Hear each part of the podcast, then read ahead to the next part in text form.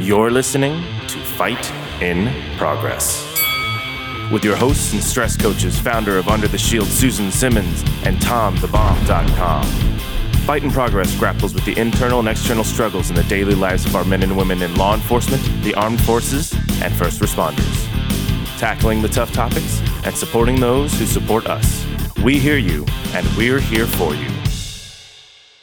Good morning and welcome to Fight in Progress. And our new co host is here. I'm happy to welcome TomTheBomb.com. Good morning. And we are thrilled to have you here with all of our new equipment. We actually look like we almost know what we're doing, don't we? Well, maybe to somebody that doesn't know us. I'm just glad we don't have cameras in here right now. We've got cords running everywhere, and and we have our guest up on Zoom on the computer, and we are excited to have Joey Jerome with us today. Welcome aboard. You're not on video, my friend. You're strictly on audio. Okay, We just have you up so we can all see each other. there we go. Yeah.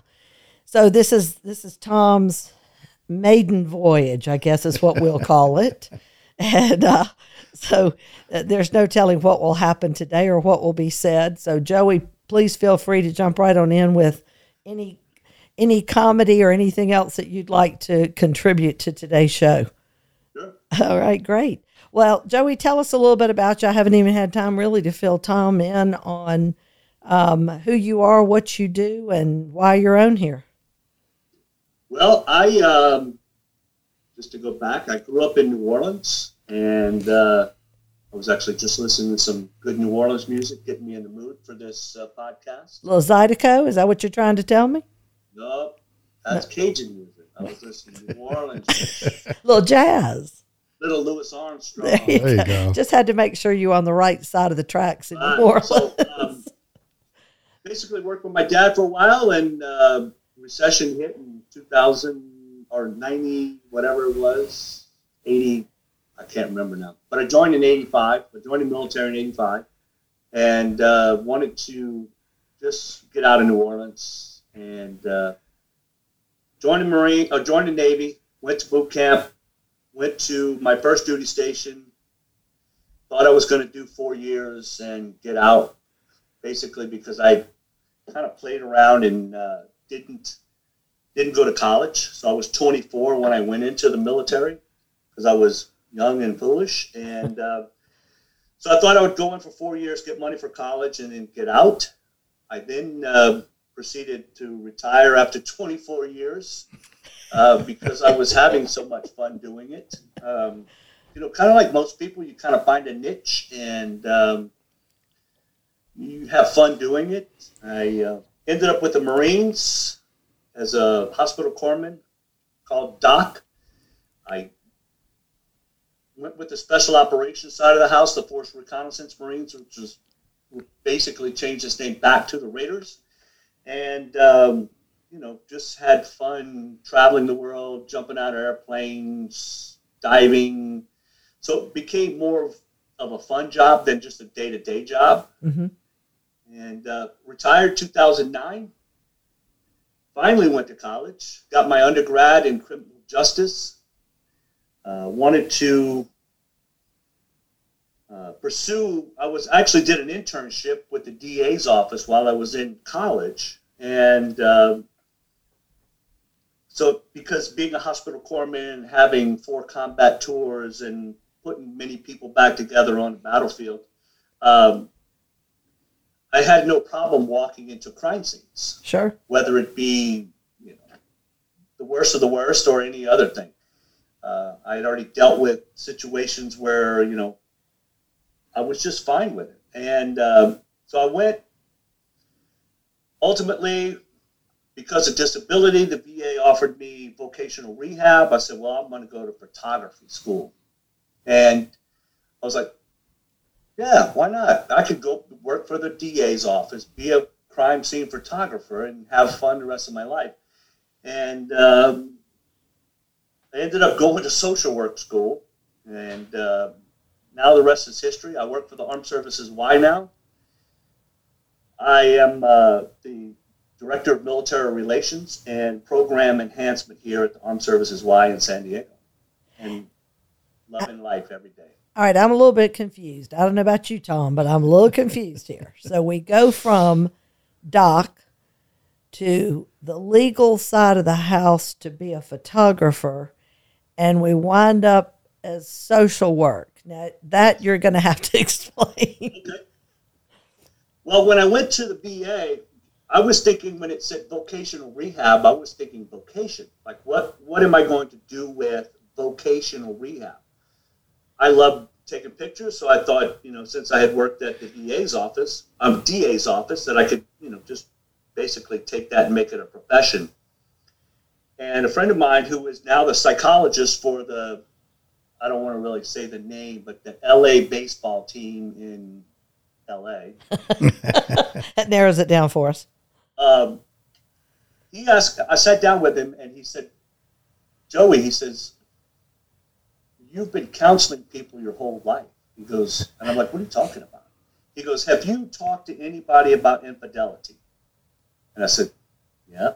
And he goes, have you ever talked to anybody out of committing suicide? Yes. have you talked to family members and or military members about death and dying? And I'm like, yes. he, he, so he just very politely says, you need to go into counseling. Uh-huh. And I thought he meant that I need I needed to go to counseling.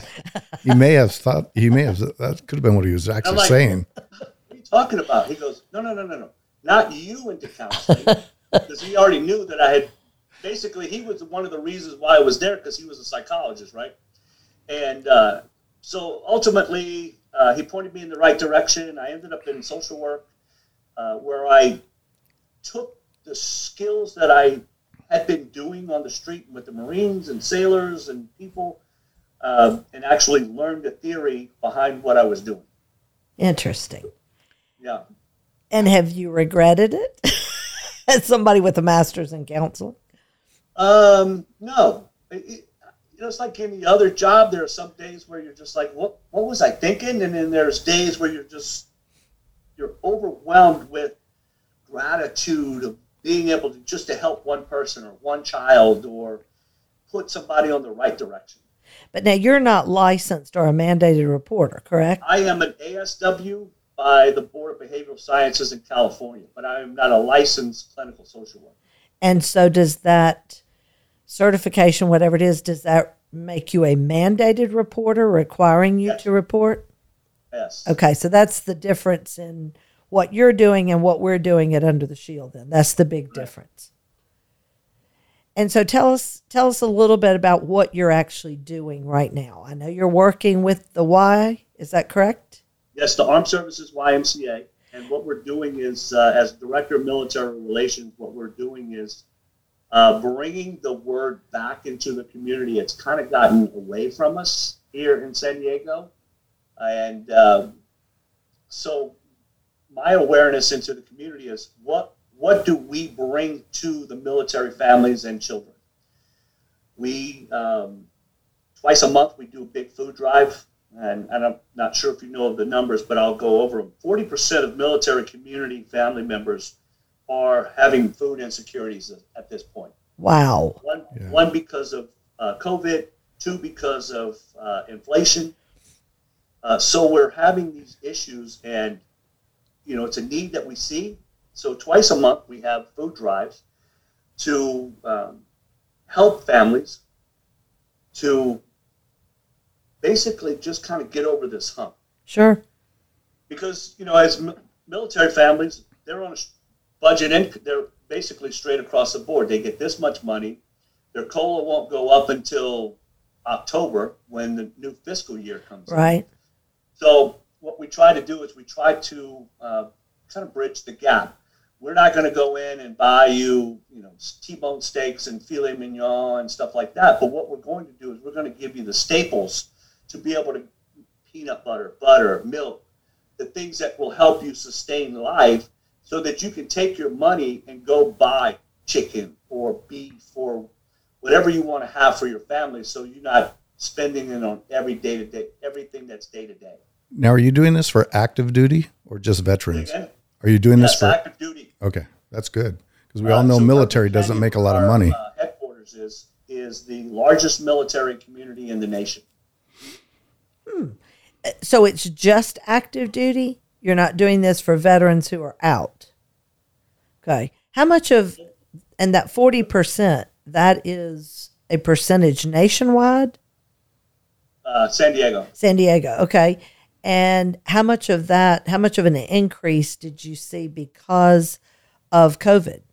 Was that a big part of it or is it always that high of a number? No, it was a big part from last year, basically with COVID, with people out of work. Uh, families couldn't go, the military families could go to work, but the civilian side of the house couldn't go to work. Right. So the loss of income. Uh, I think the big thing for us is the uh, ability. We were the only entity in San Diego that didn't stop daycare or programming for kids during COVID year 2020. Now, I don't know about you, Tom, but I'd never heard of the Armed Services YMCA. Is that put together? Have you? No, I don't. How did that come about? Because I've never heard of that. So generically, what happened with the Armed Services YMCA? It was started way back by the seed money was started with uh, Abraham Lincoln. Oh, jeez. I guess we should have heard of it It's before. not a new program. I guess we should have heard about it, Tom. Yeah, so the Armed Services YMCA has been in San Diego for over 100 years. Wow. Uh, and so it, basically, it used to be, you know, the Saturday night dance. We had a dance hall, and, you know, the sailors could come off the ships and have, you know, Sadie Hawkins dances and father daughter dances and all the fun stuff. You know, when you're thinking about, you know, 100 years ago, what were we doing for the military families? Right. And it's just evolved over the past 100 years. And we actually are 101 this year. So. You know, I, I think I can see you dancing, Joey. I'm just not real sure about my buddy Tom over here. I'm just not sure I can see him out on the dance floor, but I could be wrong. Oh, I can I can see Tom. When I get a little liquid courage, then that would happen. That's the case with everybody. It wouldn't be pretty, trust me. But again, how did that wind up becoming part of the YMCA? At what stage did that?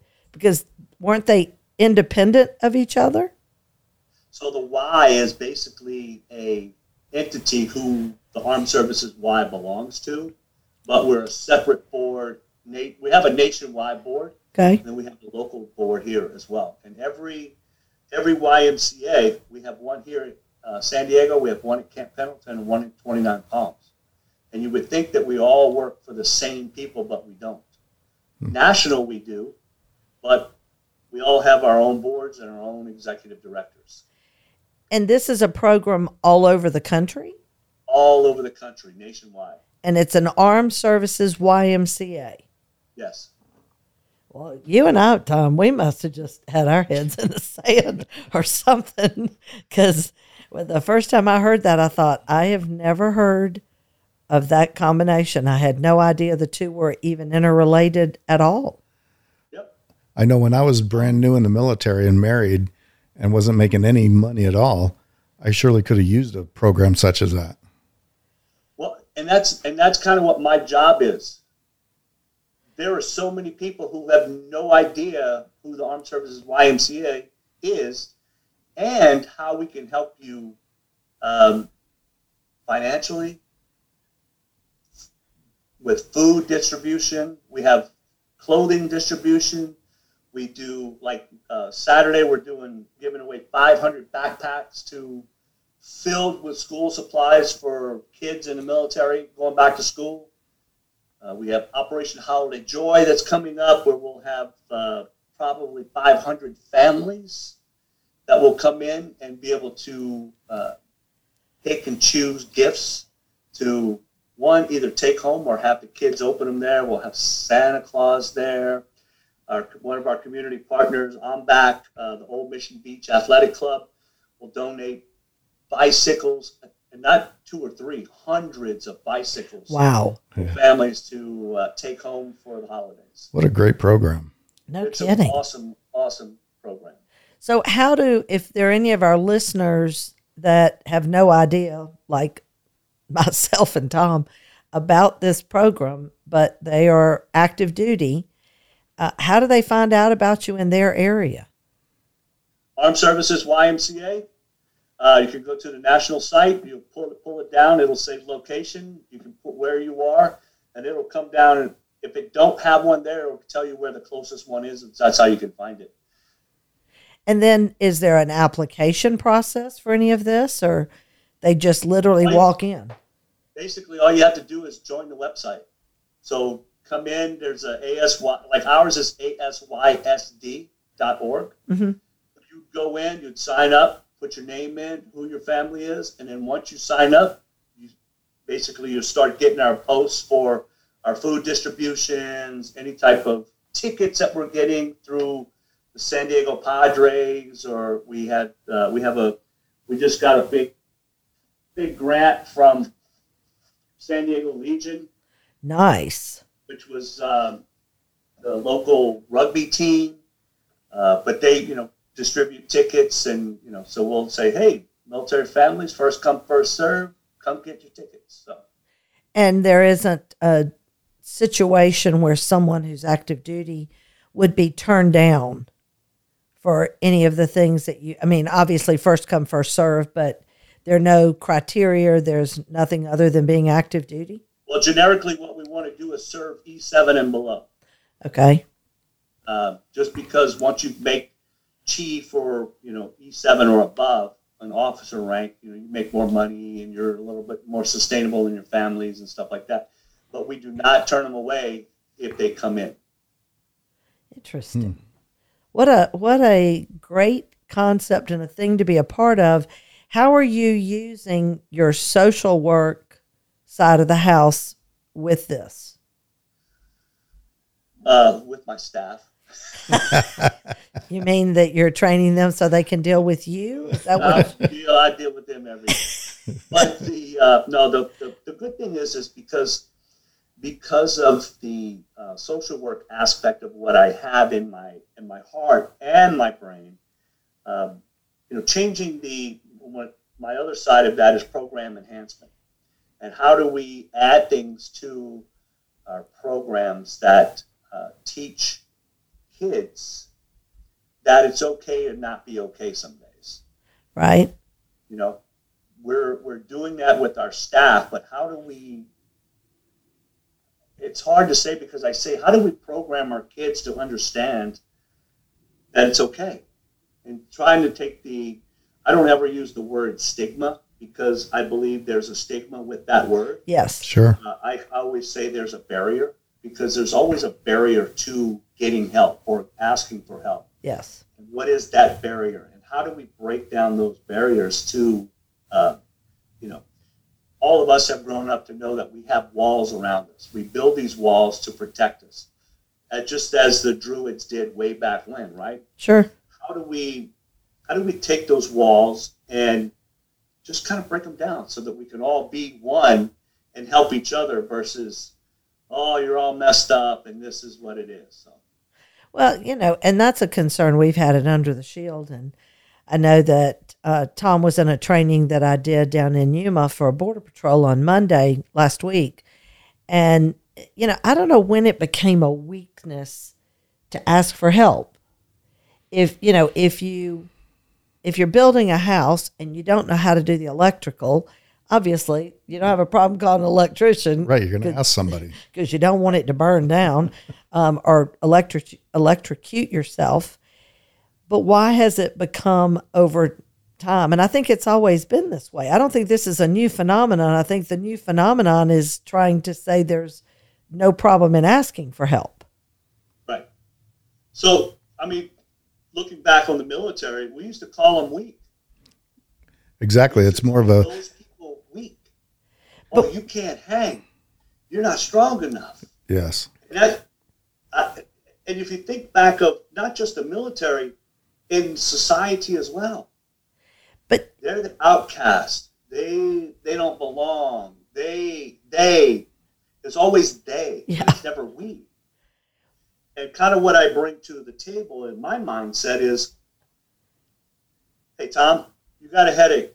or you need to go see the doctor, do you go to the doctor? Sure. If you got a tooth problem, do you go to the dentist? Sure do. If you break your arm, you're going to go to the orthopod? Sure. Why can't we make it normal for us who all have some type of trauma? Yes. We either grew up with trauma, have seen trauma. Yep. All of us. I don't care who we are. Absolutely. Why can't we make it a normal day to day operation to say, hey, you know what? I'm not feeling it today. Right. I'm going to call in sick. I'm going to take a self care day. Or if I know that you're going to the doctor, why does it why does it need to be? Oh, he's going to see the brain doctor. I agree. Can't you just be going to the doctor?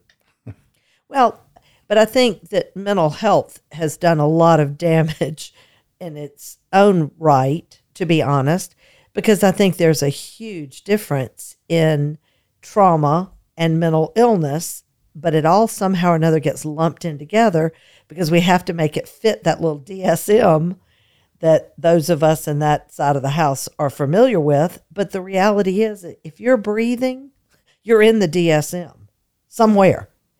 Somewhere. But that, I, th- I think we have to do a better job, and it's up to people like myself and you to differentiate between that. Because this is what I run into with uh, first responders. I tell them, I said, y'all are crazy to do the jobs you do. If you think about it, firefighters go into buildings where roaches are running out. I mean, even the crazy ass roaches ain't sticking around. Right. And cops are going toward the gunfire when everybody else is running the other direction. You're crazy, but you're not mentally ill. We've MMPI'd them to death. They've all been through psych testing, but the they're human beings, and the level of trauma and things we expose them to on a daily basis create the issues of not sleeping and vitamin deficiencies and all of those kinds of things. But mental health still wants to label all this stuff as mental illness. And it's not, it's more about making sure people are mentally well, which also means physiological. Right, because they're self medicated. Yes. Yes. And it, you know, it, it really, it's sad, but it amuses me when I hear of people going for substance abuse treatment and they get through the first part of it, spending time in detox and all that. And then they look at their counselor and go, when are we going to deal with the trauma of all the stuff I've been involved in as a cop? And they go, oh, we don't open that door. Excuse me? Right. Um, you think the person just woke up one day and said, huh, I think I'll start abusing alcohol or drugs or whatever just for kicks or something. I don't know. It's a learned And behavior. that goes with, you know, how we look at even just what we're looking at with Simone Biles in the Olympics. Yes. Right. Yes. You know, But good for her. a stepchild- uh, you know, a foster child who grew up with all of this childhood trauma, who was never treated because you're an Olympic, you're this, you're that. You have to be perfect. You have. Well, you know what? We're not all perfect. No. We're not all perfect. We're all broken at some point Yes. And But and we, we don't we don't treat the trauma which manifests itself in different ways. right. And the thing about it too is I think a lot of times in mental health too, we're labeling people and we're making them victims and it becomes an excuse, an easy excuse for them. When the reality is is you know, there's a difference in physiological traumatic brain injury and psychological traumatic brain injury. Physiological traumatic brain injury, you know, we haven't really learned how to completely regenerate the brain in certain areas and stuff. But the reality is, is the majority of people have psychological traumatic brain injury, and it is just that it's an injury. We don't call it a psychological um, traumatic brain disorder, it's an injury. So if it's an injury like any broken bone, treated properly, you can heal. Does it mean you forget it? No, but it doesn't run your life. It doesn't have to become what defines you. Right. And I think, again, and as a master's level counselor, I'm criticizing my own um, so called profession, though I'm, I've chosen to go the other direction uh, with not being licensed. But I think it, it also is a moneymaker. Well, right, because if I can treat you today, and bring you back next week, Yes. guess what? I'm making money off of it. And if I call it a disorder and not an injury, I'm saying it's permanent. I mean, that's what disorder means. We don't, personality disorders don't change. Unfortunately, there's some I would like to change. Um, but it, are they treatable? Sure, but you're still going to have it. But again, it I, I feel like we're almost self defeating a lot of times in our treatment and our labeling of things being PTSD. And that's just not something I'm willing to do with people here at Under the Shield. We don't do that. I tell them if you're a victim and you want to be a victim, go find somebody to pay $150 an hour. Right. Or like like I always thought is let me let me help you identify your triggers Yes, so that when you know it's coming, you know that you feel this. What is your automatic?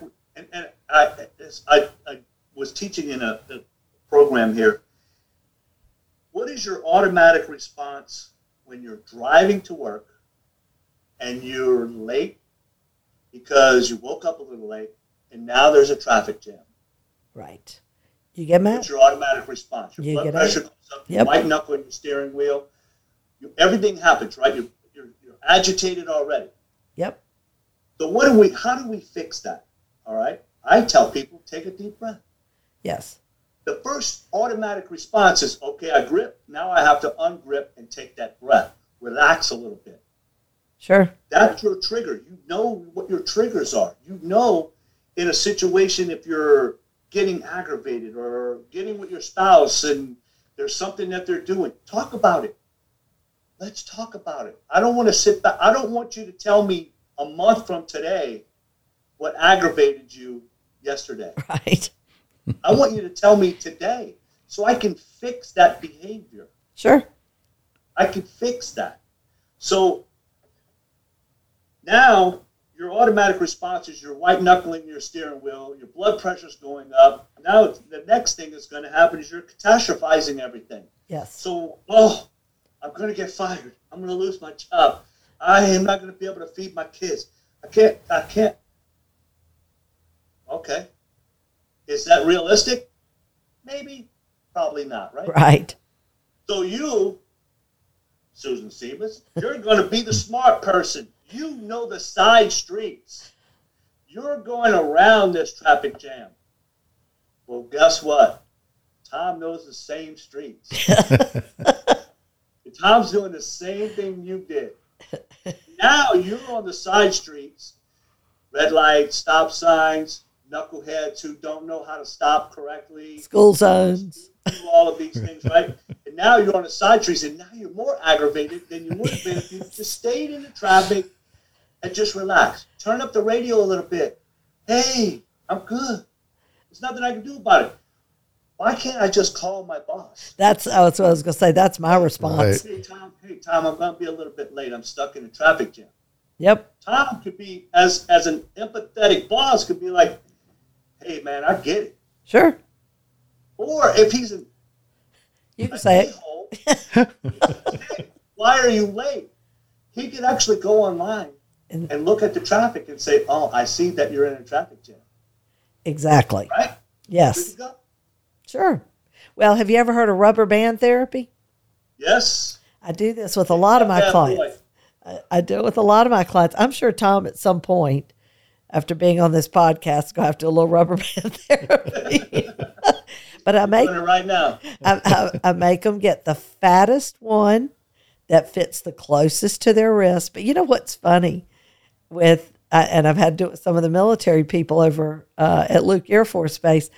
But it's so funny because when I explain it to them, they never pull the uh, rubber band from the top of the wrist where it wouldn't hurt as much. They automatically go to underneath. And I'm like, okay, It's easier to grab. from is that what it is? And I go, okay, if that's where you want to do it, but that probably wouldn't have been my recommendation, but whatever. It's more like shock therapy. Yes. And you know, a few a few blisters from things you start to realize it ain't worth it. Right. And things start to change. Right. And I don't usually have to do it more than a couple of Listen weeks. To the radio. Listen Yes. to the radio. Sure. Call your mom. call your dad. Call Just your don't turn. Just don't turn the news on. Let's not. Let's not do No. do the news. I don't, yeah. But we still have that same problem of trying to get people to open up and talk about their problems. and- Right. And, to learn what their triggers are. That's the hard thing. It is. How do we get people to ask for help? Well, especially the macho types like you guys. That I mean, really and truly, what what finally came about that made you change? Because you're talking Marine recons; those were the badasses of the badasses. And truthfully, Joey, what would it take for someone to finally say, "Okay, I want to head problems off rather than letting this get worse"? You know the best the best part is listening to somebody who was a hardhead like me Yeah, who said, Hey, you know what? I was that person. Sure. I burned relationships. I burned through girlfriends. I was the number one person. I never had the problem. You're the one who has the problem. And until somebody sat me down and said, Yo, man, that's some issues. And until I realized that I was the problem, Yep. then I started to realize what it was.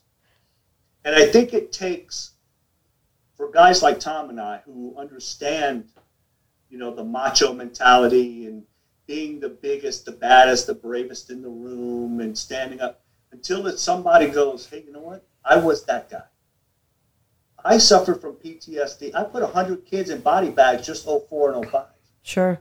I understand what that is. So for me to sit there and talk to Tom in a group of men, being going, you know what? I've been on your side. I understand what it's like to jump out of 25,000 feet in the middle of the night with 130 pounds of gear on. I get you. I am macho. But I also understand that I am broken Right. or have been broken. And I continue to work on it day in and day out. Well, and I think that's where Under the Shield comes in too. That it's important, just like at the training in Yuma with Border Patrol, that Mark, it's a Phoenix retired police officer, combat Marine, got up and told his story about being in a shooting and being broken. But it's hard to find those people that are willing To, to share. do that. Right. to get up and share. I had a, a veteran firefighter in here yesterday that um, we were talking about, and and it went, and it's really interesting, Joey, because when I have guys come in here initially, I've had them so paranoid, and the office is in my home, and I've had them so paranoid that I've had to pull my car out of the garage for them to park their motorcycle or their car in my garage so nobody sees them. And then within a few weeks, they're running around telling everybody that they were here and that they need to come here. And that's that's the whole message. But are y'all doing that over there in San Diego with people that are coming in to you? Are you encouraging them? We call it post traumatic stress growth when they will get up and tell their stories in front of their peers. Are y'all doing anything along those lines with the veterans? That's a YMCA, no. Uh, the Armed Services, why? No. How come? Well, the, the there was a a thing that happened before I got here, and they used to have a counseling service here, and it's uh, was cut because of budget, like anything else. Sure. Um, there were a few things cut because of budget, and um, you know it's. Do I think it's happening? We started a program here. It's we're hoping to get it back off the ground. It's called Flex and uh, it's a program that uh, we have a ranch here in uh, Pine Valley, which is about 40 minutes east of here uh, on the Interstate 8. And what we want to be able to do is bring police officers, border patrol, uh, military members out to a ranch and uh, relax. Yes. Tell relax. We want to shoot bows and arrows. We want you to. We want. We want to take you from. We say from scoop to saddle. because there's something therapeutic about mucking the stalls. Yes, there is. And I can tell you, me and my boss did it one day, and you know, he's a he's a Marine, was a recon Marine, um, and there's something therapeutic about standing there, walking around in horse manure, and just talking about life Yes. because there's no barriers there. Yeah, the, the pin is a barrier, but there's no barrier there. It's you and me. We're in a stall, and we are shoveling. You know what? so you know, we started this conversation about, you know, the, the and I and I always laugh about it because as we look as we were standing sitting there mucking the stall, we were talking about food. Oh, God. But you know, Tom gets it. Sure. Tom could be in a, the bloodiest scene, and he could be eating a sandwich because he's I hungry. know. Yeah, we get it. It, I don't think anything about it. it amazes me at how y'all do that. So as we're sitting there, we're looking at, man, we could sell these. And he's like, my, my boss is looking at me going, what are you talking about? I said, what is what is the craze right now? Plant-based foods. we could take smoke flavoring and barbecue sauce and sell these at Mountain Meatballs. Mountain balls. oh, remind me never to eat at your house. Yeah. You kind of let the barrier down and you have fun, and then Sure. you become interactive with the person you're working with. Well, and laughter is the best way. Right. Absolutely. So now the, the big joke is mountain meatballs. You know, everybody here knows what mountain meatballs are. Well, it's like Rocky Mountain oysters. I got sucked into that in Oklahoma one Right. time. That won't ever happen again. I'd like to go see that ranch out there in Yeah, San we- Diego area, uh, but I don't want the mountain meatballs. But you can come help me pick them up. Okay, I'll Yeah. help. Yeah, we're gonna we're gonna do that. Joey doesn't know it yet, but yeah, I've got a group actually, the San Diego sector of Border Patrol, that I would really like to bring a group there. Um, that's a group that needs it. Really, all a Border Patrol does, but that's because of convenience. First of all, they're close, and but here's my question: Do y'all have uh, sleeping facilities, or it's just days? Enough for about 13 people.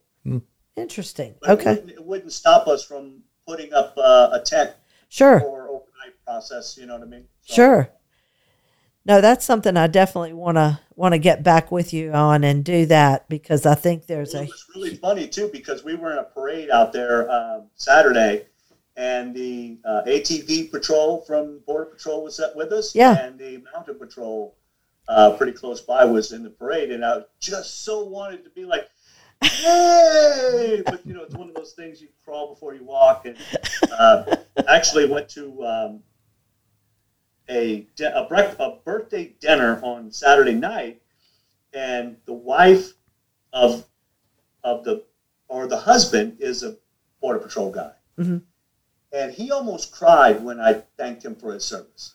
He goes, "I said, dude, I know you guys are working your no what's off right now," and he goes, "Thank you," and I, I could tell he was sincere about the thank you. and they are. Well, and especially the border patrol, they're so out of sight, out of mind. You know, most of the public And doesn't see them. Rear ends off Exactly. the border right now. Right. Crazy. Well, and exposed to a whole lot of stuff that that people really I think when the general population thinks of border patrol, they think of the people at the checkpoints. Exactly. Right. They, they don't realize they're up in Blackhawks, they're up in fixed wing, they're out mounted, they're on ATVs, they're out in this horrible environment we have right now of heat, and they're finding bodies regularly. It, it's it, and it's a lot of it's very sad. They're seeing, you know, it isn't like they're running into the cartel with every person they deal with, which would be a whole different subject.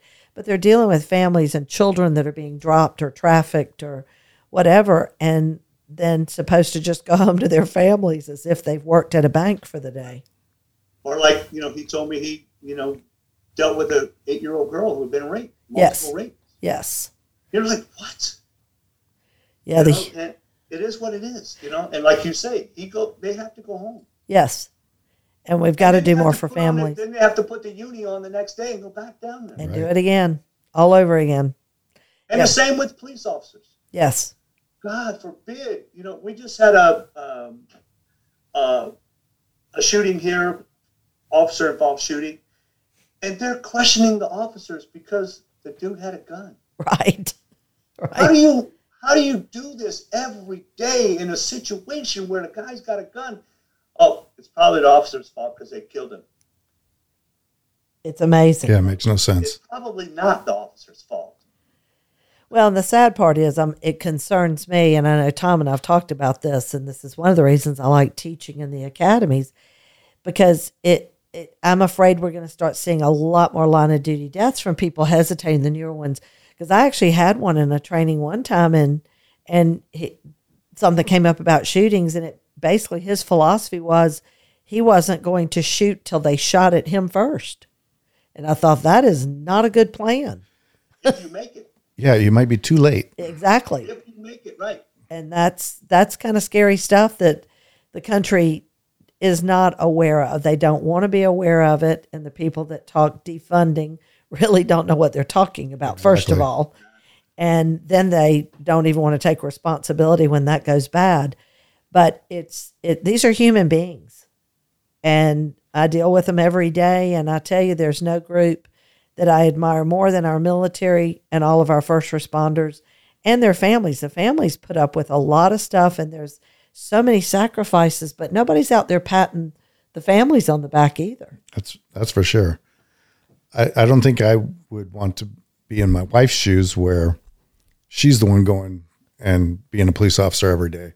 I, I would be concerned about her well being every day. Sure. And and and again, a lot of times we I remember when I was married, and for those who've been listening, know that my ex husband is a um, retired now, but he was a DEA agent.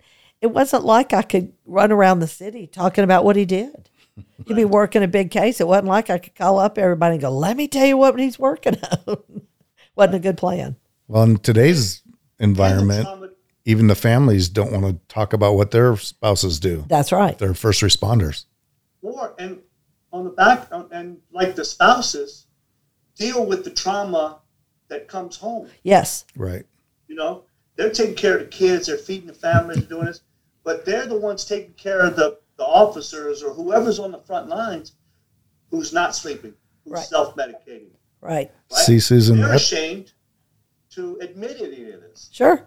and that's why we try to only tell our spouses what we think they need to know. Uh, yeah, and that'll get you in trouble. Let me just tell you. Yeah, any man that says I tell my wife what she needs to know needs to be on my couch. But you know, and the thing about it is, they mo- they know more than we think they know.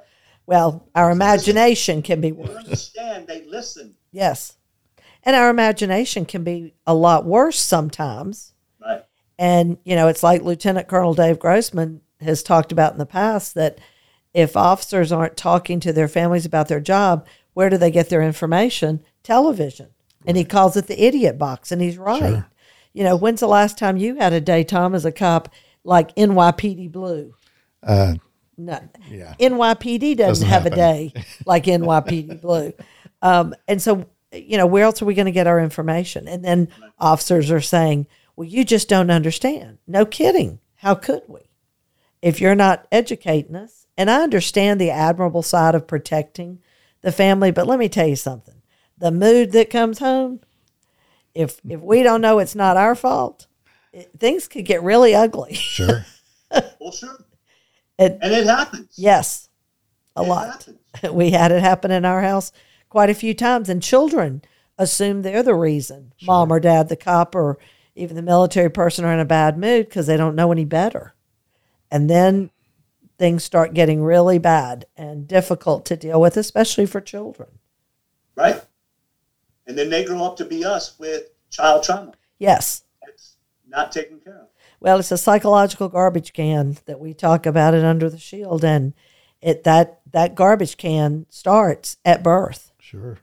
and things start going in it and some stuff comes out over time more goes in but we have to educate people on what that looks like. And and that's where to me this opportunity to get people out that the the ranch you said is what like 77 acres? It's 33 acres. oh I was, okay. 33 acres and I, you can still get lost in 33 acres. that's not that's not a city block, um, but it, it's just an opportunity to to decompress with like-minded people who get it. But then there's still the freedom to talk and share. while But you're the other doing thing it. too, the other part that's really funny is we're buying laser tag.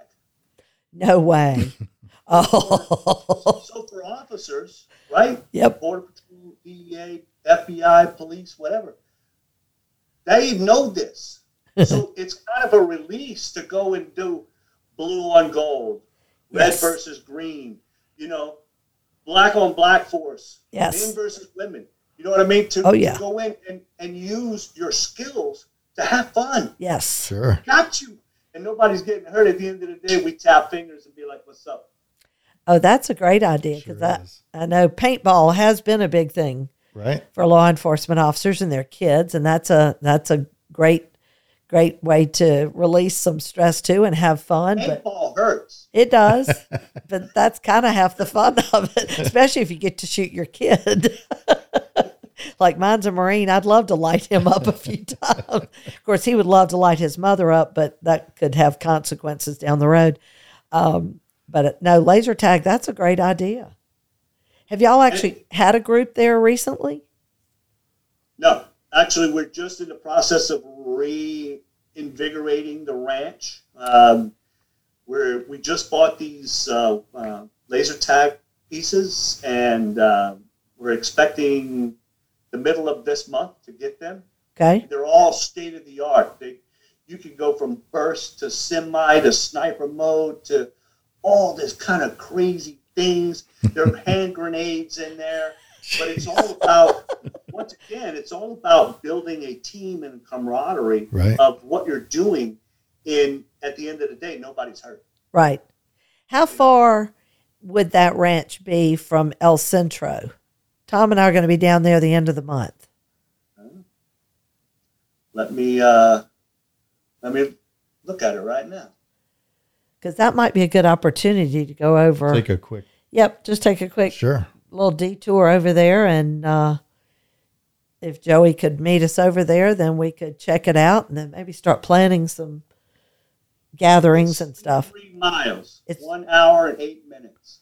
All right, we may have to talk to you about that because we're going to be down that way the end of the month uh, doing a training for peer support at Border Patrol. So that might be an opportunity. And we'll have to, I know somebody's going to be getting close to retirement. so I don't know that that's an issue or not. But No. That's not an issue. yeah, and for those who are listening, our newest co host here, TomTheBomb.com, is going to be retiring from law enforcement. And I'm going to put him to work. He thought he was retiring. Right. And then I met Susan. She put a noose around my neck and said, Wait, I have something for you to do. Actually, it's a shock collar, but it's a lot more effective with you type. Exactly. well, Joey, I think there's And you spoke about Colonel Grossman too. Um, you know, he's a guy that I read uh, on Killing and on Dying many, many, many, many years ago, and I still espouse his sheepdog mentality yes. uh, when I speak about when I speak to people. Um, so I, Well, I don't know if I've told you. I saw Dave a couple of weeks ago. He was here in Phoenix, and we got a chance to get caught up. And he is coming out with a new book, and it's called On Hunting. So that might be a, another bestseller for him. Um, I he's excited. love his words and how he the perspective that he puts out. So He's very passionate about what he does, and I've been very blessed to be able to call him a friend and a and a co-instructor for almost 25 years now. And he, he wrote some science fiction books that one was called the 2000 year space war or something that I, I, that one just didn't quite fit the mold for me, but um, on combat and on killing and all the others that he's had some level of input with. I know he, he co wrote one with uh, Glenn Beck, but as Dave likes to tell, he wrote most of the book, but Glenn Beck's name's the only one that's on the cover. and, uh, and now he's written some children's books. One is Why Mommy Carries a Gun, and the other one is called, I think, The Sheepdog. And uh, yeah, he's he's just doing some really cool stuff. He's been way ahead of everybody else. He's always been a forward thinker, and some are just now catching up to him. And he's been doing this 25 years. right. And you're talking about science fiction. Do you remember the movie Soylent Green? I remember that. I do not. Well, Soylent Green was a science fiction movie where they basically, when people would die, they would process them for food. Oh boy. day, Right. every day was a different color. Oh jeez. Tom, do you know what year that was? I don't remember. I know I was a kid when I watched that. It's next year, 2022. Oh. Oh no. Oh wow, that's pretty scary. I know, right? Yeah, that's, I don't think that's a movie I need to watch. Although I could understand the concept for some, possibly. right. Well, Joey, I tell you, we can't thank you enough for being on here. And there, I think there's going to be a lot of stuff. I hope we're going to be able to coordinate and work together on to continue to provide the resources and the services and the things that our military, that our first responders and their families so richly deserve. And anyway, we can ever help with your stuff. We're just around the corner. We're not that far. Tom's a great driver. And I love San Diego. Yes, yes, And and we would be remiss without thanking uh, Kirsten Leha Walsh for absolutely. making the connection. Absolutely. She was our guest last week, and we had a lot of fun with her, and she's She's amazing a great, great person, doing great things. and So, such a great resource in so many ways. yes, One of the smartest people I've ever met, and she retains information like nothing I've ever seen, even on my best day. But again, we thank you very much for your service. We also thank you for taking time out of your busy day to talk to us about the things that you're doing in San Diego and other programs that are around the country that I bet a lot of our veterans have or active duty have no idea about. Keep doing that great work with the active duty military. They they definitely deserve all the help they can get. Absolutely. And we will be back in touch with you. I'm sure we'll have you back on to get an update and see how things are going. And when you guys are in El Centro, I'm an hour away. absolutely. And uh, Tom, how was your first day, buddy? Uh, pretty good. Yeah. Really nice meeting Joey. Yes. Yes, We're getting the swing of things here on the new equipment. We probably got some kinks to work out. I'm But sure we do. Tom. Next time, I need you to not say so much. well, I didn't want to totally take over the show. You know, I have to let the guests talk. he, he, he's he's stepping into it slowly but surely. And it's kind of hard to get a word in between you and me, Joey. I, I hear you. Hey, one last question before we leave. How did you go from the Navy to the Marines? So the basically the Marines are Department of the Navy. Exactly. If you look at the logo, it says Department of the Navy on the top and the U.S. Marine Corps. So all of the dental, all of the medical, all of the chaplain corps uh, for the Marines is all provided by the Navy. and a lot of transportation. That's what the Marines would tell you anyway. Right. Because you know that what the acronym, well, I can't say it on there. There are acronyms for Marine, but it's all good. and I think we've probably heard them all at some point in time. But Yes. anyway, well, we want to thank our audience for tuning in and hope they'll join us again next week. It'll be another surprise guest next week. Uh, we're working on our lineup, and hopefully, we'll be able to put that out on Facebook or um, some other form of social media where people will know who's coming up ahead of time. And we just, And uh, can I just put my email out? yes, please do. Jerome, J Jerome, J E R O M E at A S Y M C A dot org. If you have any questions, don't hesitate to reach out to me. And you can also call us here at Under the Shield. We can pass on his information, and our toll free number is 855 889 2348. Again, if you are in crisis, we never ask your name, we never ask your location or who you work for. And we will have our new producer, uh, Jay, put this stuff also out wherever they can on the podcast, whether it's SoundCloud or iTunes, Apple Podcasts, wherever. But just know that we appreciate all the sacrifices that are being made out there by our first responders and our military and their families. And we just want you to know we're here 24 7. We can ever help. So thanks for listening. We hope you'll tune in next week. Thank you, guys. Thank you, Joey. Thanks, Joey. Take care. Bye. Bye.